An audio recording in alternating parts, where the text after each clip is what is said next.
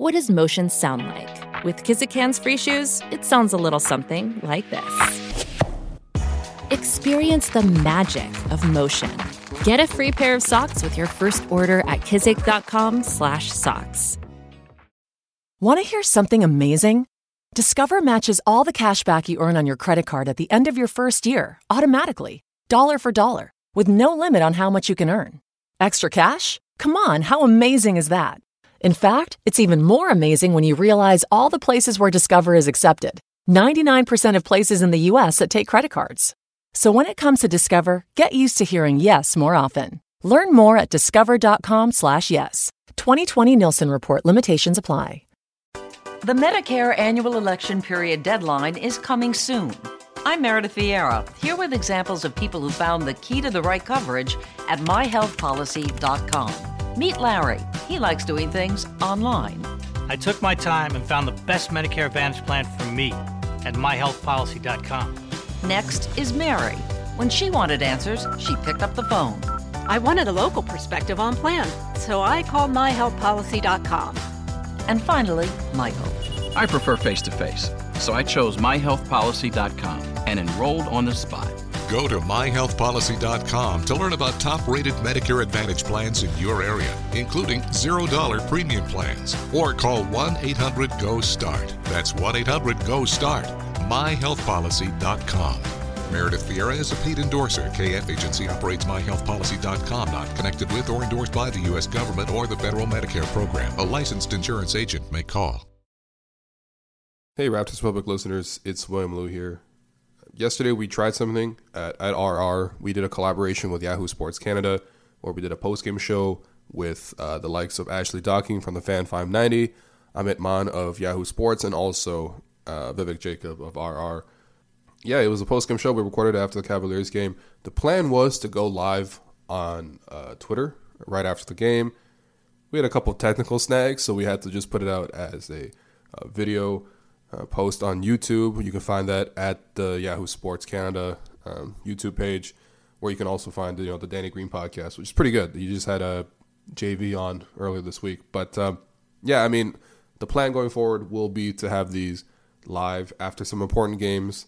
I don't want to spoil anything, but there are some big Eastern Conference matchups coming up in the month of January, and I think we'll be doing a couple of those during that time. So for now, this is our pilot episode. Obviously, we're working through a couple of things, but I'd love to hear your feedback in terms of how the show was. You can hit me up on Twitter at William_Lou, or you could leave a comment in the RR post. But for now, here is the postgame show with Yahoo Sports. What up, y'all? Will Lou, Raptors Republic, and The Score. Ashley Docking of The Fan 590. You got Vivek Jacob of Raptors Republic. I'm Amit Mann of Yahoo Sports. Welcome to this Raptors show, where we're going to do all kinds of things, such as grieve, vent, celebrate, everything to do with the Raptors. But today we celebrate because they just cooked the Cleveland Cavaliers for a lot of points. Kawhi was great. OG Anunoby, though, so good. Yep, matched a career high with 21 points. Really good in the first quarter. He came out really aggressive. Yeah. Hit three triples, had a little putback. Put Matthew Dellavedova in the post, and did the Pascal Siakam spin on him and dunked the ball. And it was just good to see his confidence up, because he's had a couple of tough performances this year. That Denver game really sticks out, where he was just missing so many open shots, but today he was wet, he was bunny, and he capped it off with the play of the night by taking off from the dotted circle and dunking all over the Cavs, while also somehow kicking Larry Nance in the face. High kick for sure. And when you say cook the Cavs, it's like, let's preface that by saying it's probably more like microwaving, maybe just like slashing the foil, putting it in, pressing a button, and like just waiting, and then try to time it properly so it doesn't actually beep. Yes. Does anyone else do that on the microwave? No, you got to. But I think part of what you're saying also is the fact that, you're coming into a game where you know that it's sort of a low leverage situation. And so you see the role guys just kind of relaxed, not stressed out. Every shot, this is not really a big shot in this game. Right. So everyone is just a little bit looser and, feeling it, except for maybe CJ. He was feeling it kind of in a different way. We'll talk about CJ in a second. But yeah, this is one of those games though, and we kind of were talking about it before, where it's like, you can't really get the satisfaction, though. Beating the Cavs obviously doesn't have the same connotations at all without LeBron James. And it's one of those situations where you're just like, you're trying to pick a fight with someone and they won't respond back, they won't engage, and you just get left unsatisfied. And you can't, the Raptors will never get the revenge against the Cavs for how they pumped them. Saying, but if you all recall, Tristan Thompson, well, I mean, we're still the Eastern Conference champions, and so really we're the team to beat. He said that. Just like that also. He did not. No, but what's he supposed to say? What's he supposed to say? Huh? What's he supposed to say? Yeah, not we're that. Hot trash. He could have just said not that. Yeah. Yeah, he could. He's stubborn. Sixers, and he trusts the Raptors. Yeah. Silly thing to do. On the Kawhi thing, because he has been absolutely amazing. He had 37 points. I think he tied the season high for himself. Yep. Like, he's, like, outdoing himself at this stage. Mm-hmm. What did you see in this particular game that made him so successful? I mean, quite honestly, I want to give a lot of credit to Kawhi because he did play really well. But also, the competition was just not there. Like, that's fair. Yeah. I mean, look, I'm serious. You got to give Kawhi so much credit. I mean, 37 points on 16 shots. Like, he got to the free throw line a lot. You know, he didn't even need to have to play that much defense. But, you know, he was getting steals and stuff like that. But, for the most part, I mean, this is what happens when you throw, like, Alec Burks and Chetty Osman. And Rodney Hood. Blossomgame. Yeah, there's a guy who I cover the NBA for a living. I had no idea who this guy was that checked in for the Cavs. Jaron Blossomgame. Jaron Blossomgame, man. Yeah. Remember the name. Yeah, I remember the name, Jaron Blossomgame. He's definitely said that before in a Snapchat and sent it to multiple girls. Faux show.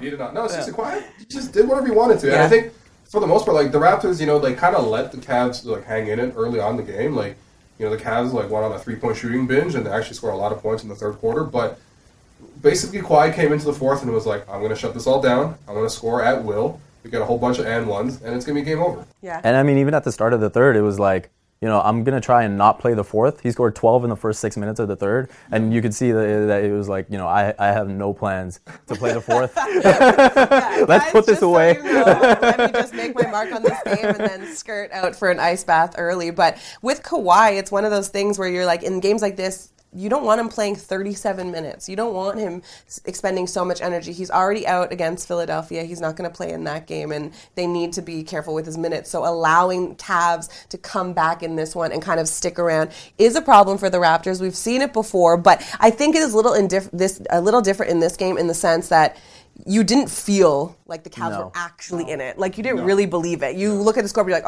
5-point lead? Oh, okay, come on, guys, like, buckle down, let's go. It felt like, different in Cleveland. Yeah, it wasn't like a major concern. Yeah.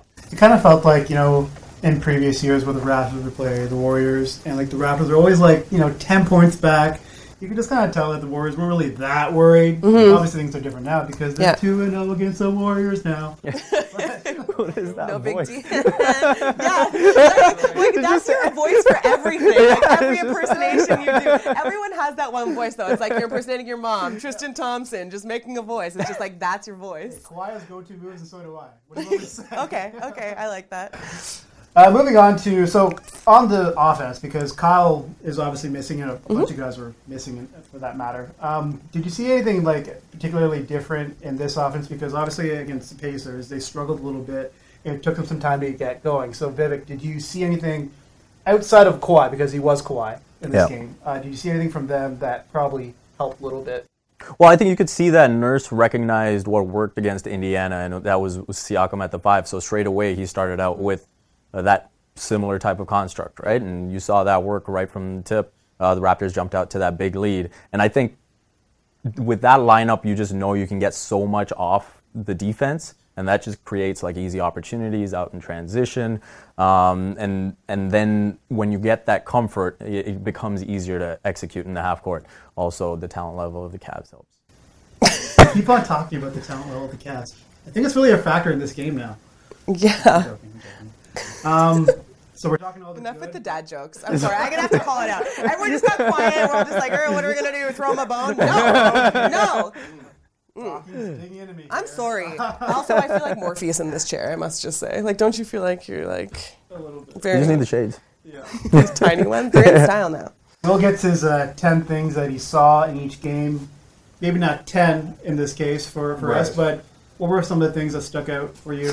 Well, I think don't do all 10. No. Yeah, no. I mean, one other thing I really wanted to point out was just how good Norm was, right? Like, yeah. Norm Powell has sort of been lost in the shuffle. That's probably the nicest way to say it over the last, like, year and a half. He's basically was CJ before CJ became CJ. Mm. And, yeah, we'll talk about CJ. I'm sorry, CJ, but it's getting really bad. But Norm was great in this game. I mean, he was very composed, very in control, which is something that is sort of not usually associated with Norm. He's usually... a little bit reckless with his drives, and he kind of rushes things, but not today. He was very calm, you know, pulled up for a mid-range jumper off a high pick and roll early in the game to establish that, hey, I can hit this shot, and then got to the basket, finished with either hand, pushed it in transition. Like, this is exactly what you want from Norm Powell, where he doesn't force his game, and he goes to the basket. And I thought he was pretty decent on defense as well. Like, if he continues to play like this, and then going back to CJ, I mean, I think he might just fully take most of CJ's minutes in the rotation because... Norm's just straight up bad. It stresses me out, though.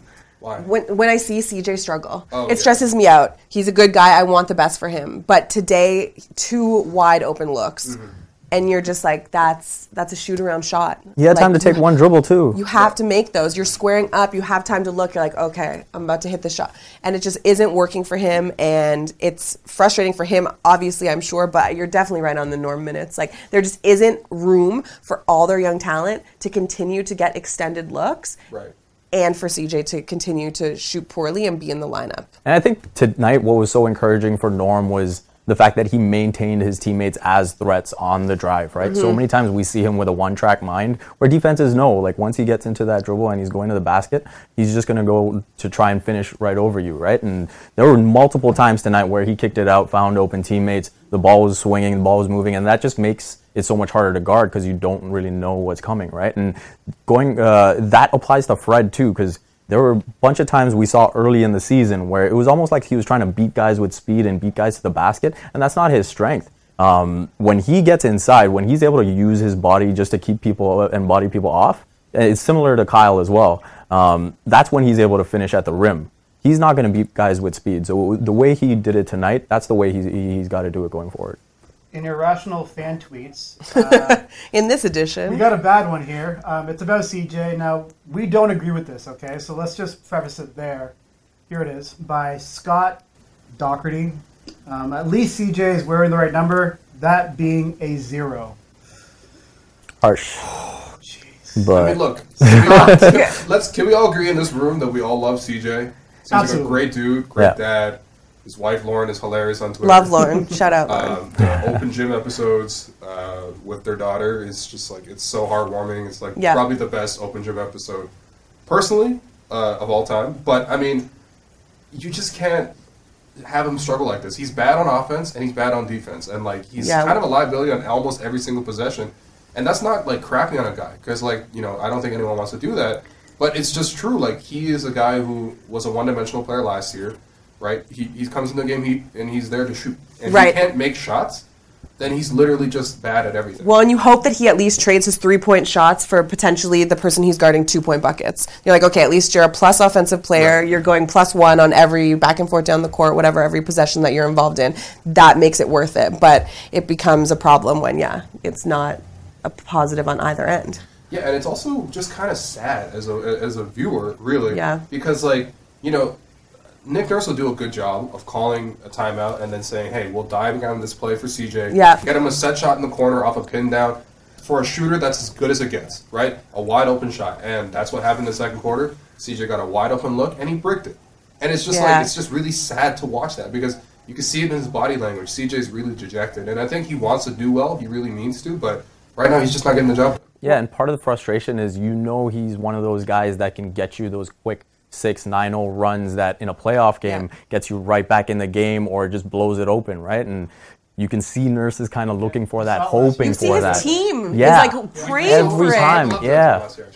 Every time, It's front court seats. And even with those two shots that, you know, he took the one dribble and then was way off with the shot, you're almost thinking, did he have way too much time, right? Where now he's thinking about it, right? He almost needs those threes where he's just letting it go in the flow. But I mean, he's had every kind of shot at this point. He's just not making any of them. I know. Amongst this panel here, there's lots of Raptors content happening. There's the Rapcast. There is every post-game show needed, I guess, amongst this this group here and the Green Room as well with Danny Green. That's the Yahoo Canada Sports podcast. So tune in for all that. But I think, Docking, you wanted to touch on something regarding Serge, JV, and Danny. What? Well, they look pretty good. Oh, you're going to pigeonhole me with fashion as the woman? Okay. So here's what we're doing. Since we're doing that,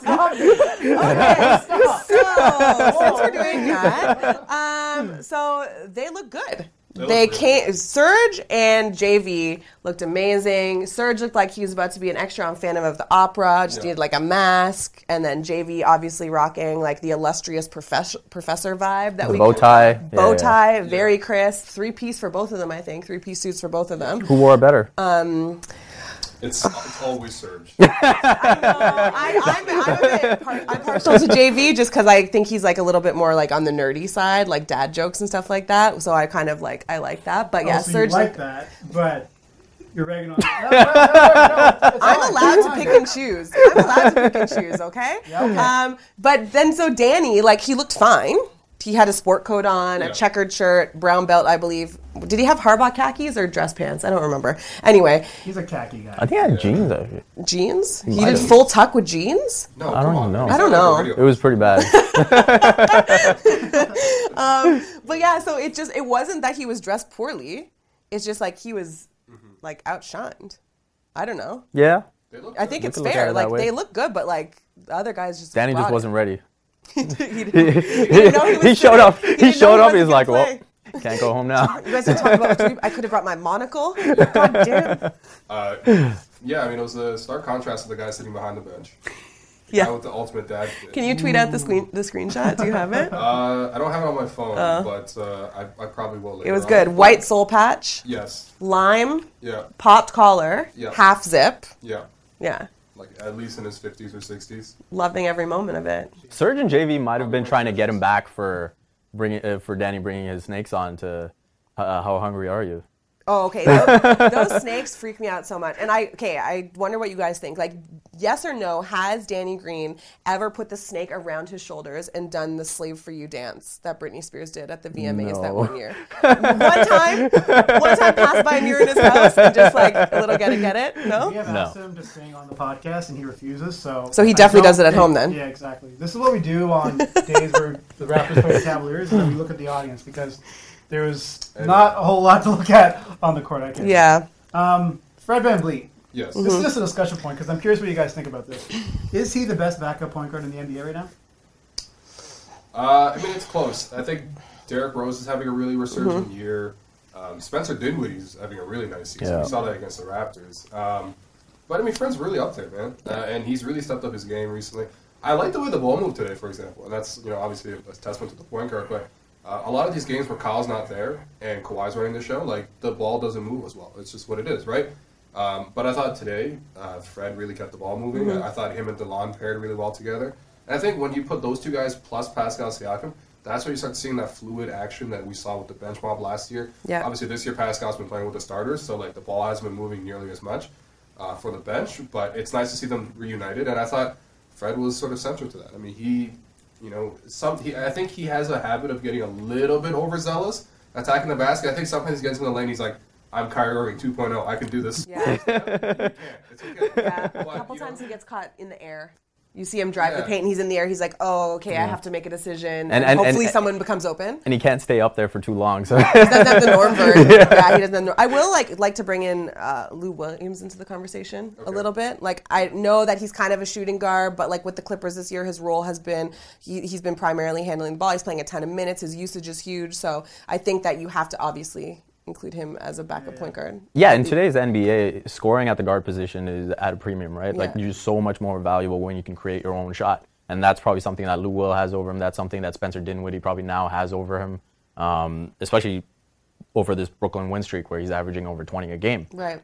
So maybe those guys you might put ahead, but he's in the conversation for sure. I mean, there's a reason he was right in there for Sixth Man of the Year last year. Do you guys worry at all about... I mean, Kyle's not playing right now because he's injured, but do you guys worry about him having to take on a lot more pressure, especially in the back-to-back scenarios? If Kawhi is going to continue not playing in those scenarios, like, maybe he's injured right now, right? And there were a lot of back-to-backs early on in the season. Do you worry at all about maybe him breaking down? Always, but it's Kyle, so he's just built that way. It's just what he does. He's just relentless.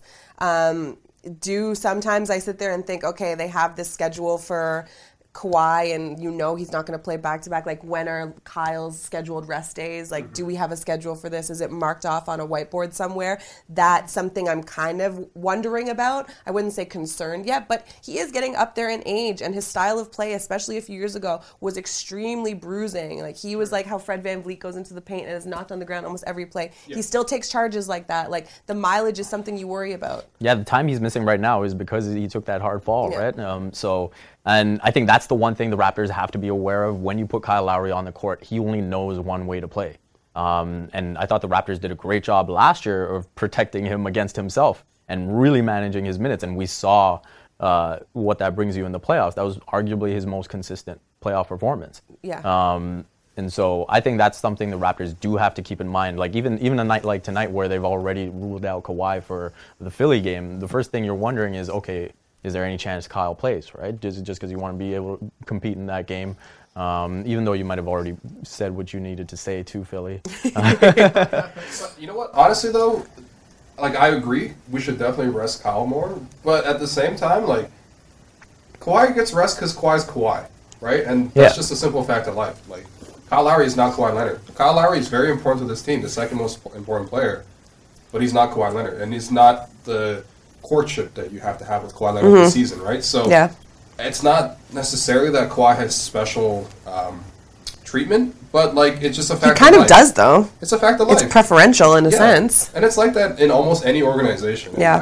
I don't know. I mean, I think for me personally, if I were handling the Kyle Lowry injury situation, I would give him more rest on back-to-backs too, especially if Kawhi's out. Maybe you stagger it, so Kyle runs the team one day and Kawhi runs it another day. But, I mean, the Raptors are also trying to go for the one seed. Milwaukee's right there. They just smacked the Celtics tonight. You know, the Raptors aren't exactly out of the woods, you know, and running away with the number one seed. So I think they probably want to chase that title. And if Kawhi's going to sit out back-to-backs, then someone has to step up. And that someone is Kyle. And just to your point, sorry to interrupt you, but, like, if you have them staggered so much, when are we building that chemistry? When are they getting the reps together, which is something that people have been worried about, concerned about so far this season, because there has been so much in and out of the lineup that when are we building this continuity for the postseason? Well, the one positive of that would be that when they have been on the court, they've played a bunch of minutes together. Yeah. They haven't really been staggered, right? But going back to Kawhi, I think what we can all agree on is, okay, that's fine. Treat Kawhi like the most important player on the team, but let's also treat Kyle like he's the second most important guy, right? And I don't know if we see that right now. But it also, you don't know the conversation, too. Like, they could be like, Kyle, how are you feeling? Great. Yeah. Walks out, no problem. As soon as he hits the door, he's just like, oh, my God. But last year, you could clearly see the agenda, right? Yeah. And so right now, I don't know if we see that. And especially when you know that so much of your chances of keeping Kawhi beyond this season are staked on what happens in the playoffs, you know you need Kyle at his best for that. Mm-hmm. So you have to look at that as well. The other part for me, too, is, like, last time we saw Kyle Lowry on the court along with Kawhi Leonard, like, we were talking about, oh, why is Kyle being so passive? So there is still a feeling out process where they're trying to figure out how to play together because obviously Kawhi's an ISO player. He's really, really good at it. Mm-hmm. Yeah. But now all of a sudden Kyle's kind of the second option, and he's a perimeter option when he's the best at being in the paint. That's when he is at his most valuable. Yeah, and I think part of it for Kyle this season has also been getting maybe a little too assist happy, like being the league leader in assists. There's been situations where he's been able to get into the paint, and you can see he's not even looking at the basket, and he's just looking for guys out and trying to rack up. Old school Rajon Rondo. Yeah, there he's just dribbling, pass. Can I get a dime? Right? And so I think a bit of that has played into it. And who knows, maybe now if Westbrook just runs away with it, maybe he just gets back to, okay, well, this isn't going to happen. I might as well just go back to being myself. Speaking of those kinds of rankings, MVP race at the moment, where would you rank Kawhi? I don't know. Isn't he just always top five? Yeah. Isn't he just... There's an order of sorts right now. Like, I would say, you know, Giannis is up there. Yeah. Giannis is probably the favorite right now. Yeah. And I'd probably have Jokic and then Kawhi. Kawhi third. Yeah. Yeah, I think that's fair. I mean, there's just so much left to play. And so I do understand the attraction of like early rankings and things like that. But it's just so hard to tell, like one false move, one injury, like everything gets flipped on its head. Yeah, for sure. And I think right now what's working against Kawhi is the fact that he's sitting out these back-to-backs. Yep. Yeah. I mean, the Raptors has 12 back-to-backs all year. So if he sits out all of those, he's going to play like around 70 games. Plus he's already sat out another couple of games for minor injuries. So he's probably finished somewhere in the 60s. So I think that's going to work against him, and I think that's ultimately what's going to hold him back. But, I mean, everything else, he's the best player on the best team in the NBA in terms of record. And, yeah, I think that alone should make him the MVP. Like, that's how most MVPs are won. And then it's not even, like, a case where, like, Derrick Rose had that, like, narrative behind him that 2011 season where his numbers weren't as good as, you know, LeBron or even Dwight Howard that year, but it was like everyone wanted to vote for Derrick Rose. Like, Kawhi's numbers are right there. Like, mm-hmm. they're just as good as anyone else's in the NBA. He's so efficient. And he kind of just scores at will. I mean, we saw him today. It was so easy. I mean, yeah, exactly. He was playing against, like, David Nwaba and, like, who else is on this Cavs team? I mean, just watched them, and I've forgotten already. Colin Sexton. Shout out Colin Sexton. With his Padawan little hairdo. There's, for some reason, NBA Twitter today decided to enjoy the narrative that Kawhi can't play defense. Why bother trying? Who said that? There was a number of tweets that... a number of tweets? Wow, Spurs Twitter at it again. Spurs Twitter.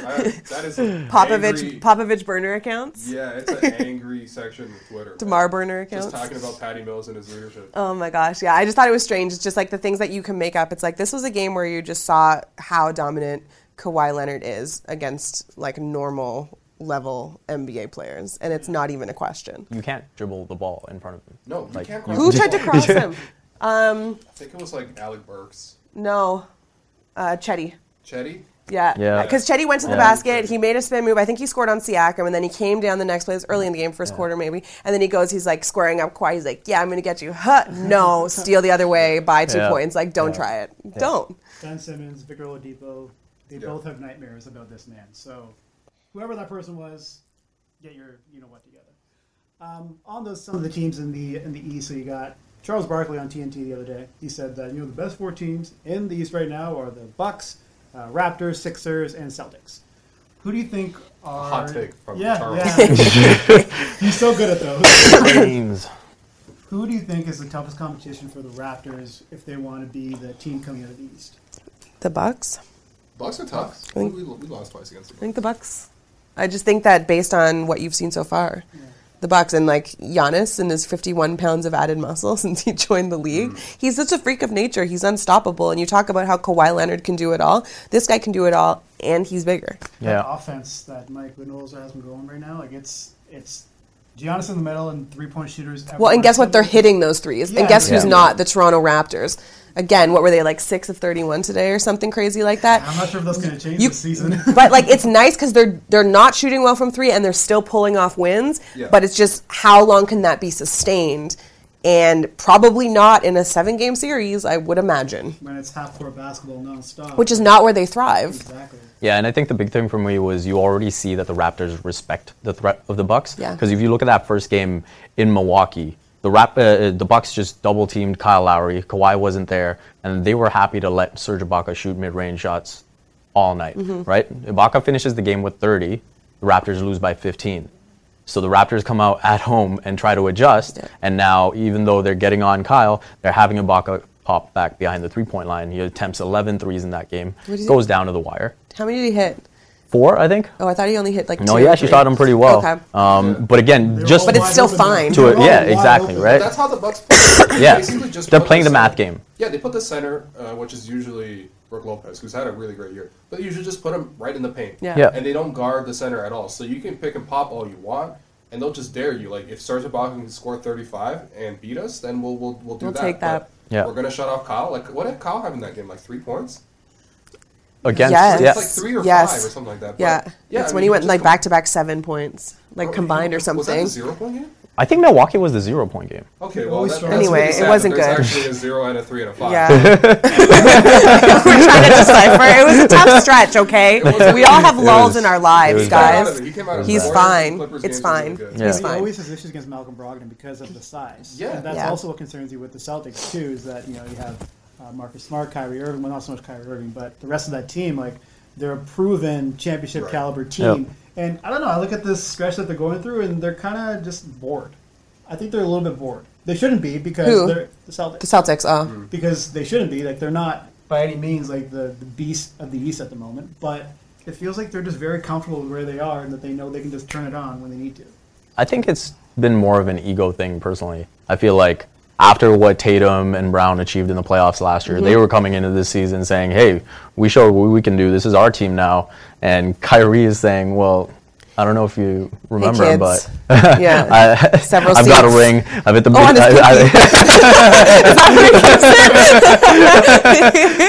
big. And, you know, he's hit arguably one of the biggest shots in NBA Finals history. Yeah. He's got the resume, and he's saying, hey, this is my team. You guys will have your turn. So I think there's been a bit of that going on. Gordon Hayward's trying to get his rhythm back. I think he's looked better over the past couple of weeks. So I think the best of the Celtics is yet to come.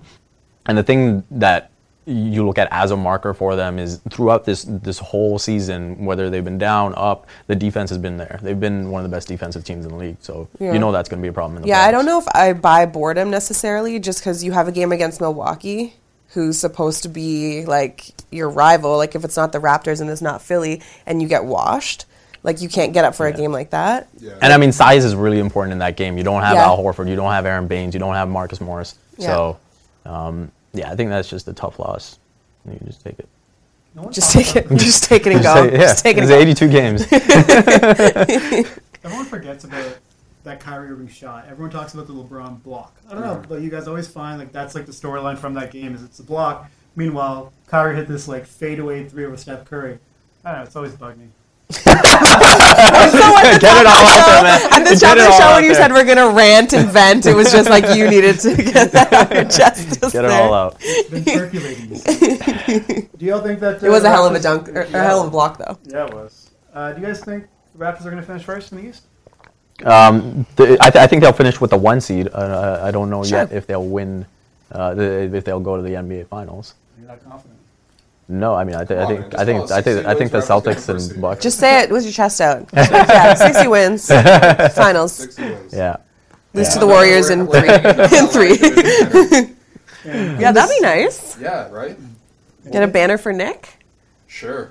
Just retire that suit he wore on Sager night. So nice. It was I bet it's on a mannequin in his house somewhere.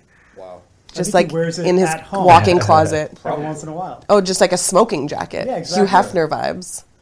Wine here, cigar. Brandy. I wouldn't really say that Nick Nurse gives off Hugh. No! With the smoking jacket at home. I'm really happy for Nick Nurse. I mean, he's really got this head coaching job. He's really run with it. Yeah. He's probably going to coach the All-Star game at this rate, to be honest. That'd be cool. Raptors are going to have the best record. And also, I think he spent all his money on suits so far. Yep. Some nice suits. They look custom. He's a rookie coach. Yeah. When he was in studio, what caught me about him was that he seemed so confident in his abilities. And I mean, I didn't know a lot about the guy, you know, going into the season. Like, it was the Dwayne Casey show. But seeing him and the way he speaks about basketball, like he is supremely confident in what he believes is a championship strategy. And he thinks he can maybe get that going with the Raptors. But that's the thing, though. Like, I feel like Nick Nurse was pissed when he became the head coach because a lot of people are like, oh, you're Dwayne's assistant. No. He's like, yeah, okay, I get it. I haven't had an NBA head coaching job. But he's won at every other level that he's coached, and he has coached professionally before. And, yeah, I get it. It's different. Egos are probably different. Intent of the players and the power that they hold is a little bit different in the NBA. But he's still someone that knows what he's doing. And I think that pissed him off. So I feel like if he has, like, an edge, you see him walking around with, like, a little bit of attitude. That's why, because he looks at the record, puts on a suit jacket, he's like, I told you. I knew it. Yeah. He has, like, peak dad swag. Yeah, and he's got, like, the hats, too. The dad hats. Yeah. And I like that he doesn't take himself too seriously, either. That's like, even in his press conferences, like, he's not afraid to admit when he's wrong. I think the one thing that I always go back to is back when he coached Summer League, right? To just say, hey, you know, I need some reps, I need to do this. I'm going to go take the time, get to know the guys, and get maybe some cobwebs out the system. And there were a couple of games there, too, where, you know, he admitted that, oh, you know, maybe I should call a timeout here. Maybe there were things I should have done differently. But, again, he's putting in that time to put himself in the best possible situation for, you know, April, May, June. Yeah. I think the players appreciate that too. As we wrap up, Kawhi staying, going. Has your opinion on that changed at all? Lord have mercy. I know it's going to keep on coming up. You want to go first? It's going to keep on coming up. Okay, so sit down. I'll just look up the weather in Los Angeles right now. Oh, no. So has the opinion changed from the beginning of the season? Like, do you feel any more confident that he might just end up with the Raptors again next season? All right, so it was a daily high of 22. Is it overcast? No, it's clear. Oh, that's nice. Nighttime, but I mean, that could be detrimental to the skin. You got to, worry about skin damage. But 22 degrees. And that's Celsius. Look, Fahrenheit. I don't think it matters. I think that you focus on this season. Yeah. And you hope that the Raptors make a run to the finals. And I think that if they don't, then you don't have your hopes up because you know what it is. You know what he's going for. So you can ask, will he, won't he, once they reach a pinnacle. And if they haven't done that, because they haven't really done anything in the postseason, then it's a moot conversation. It's a moot point, personally. It's also like one of those things where you're with somebody who is like so much better than you and like better in every single way. Like you're dating up? Yeah, you're dating way above your weight class. Yeah, and then so like you're like a 5 time, and you snagged a 10 somehow. Exactly. Yeah. Right. And the Raptors aren't a 5. The Raptors are like a 7. But still, the Kawhi's like a 10-10, right? So he's like a hard 10. He's like an 11. So like, that's what it's like. I don't want to play back-to-back. So that's fine. Yeah, no. You want to play 2 games a month? No problem, babe. Yeah. You want to actually go out with that other guy, and you want me to drive you and be your DD? No problem. I'll put an Uber sticker on. He won't even know. Yeah. He won't even know. Exactly. Right. You're just doing everything you can to hope that they fall in love with you. Yeah. And ultimately, even if they don't, you'll understand why. And you just enjoy the time you had. You relish it. You're like, remember that time that 11 made me an 8 when I was a 6? Exactly. Beautiful. Yeah. You know what? I relish this conversation. This was so much fun talking basketball with you guys. Hopefully, we'll see you all soon. This was the Raptors show. Enjoy yourselves tonight and all that. We'll see you. Bye-bye. Regina King for Cadillac Escalade. When people ask, Regina, do you like to compete? I say, bring it on. Those are the moments that drive you to achieve more. And when you win, you keep reaching higher. To me, that's what the Cadillac Escalade represents. It's always evolving in technology, in design, everything. Because success isn't the end. It's just the first step to what comes next. The 2021 Cadillac Escalade. Never stop arriving.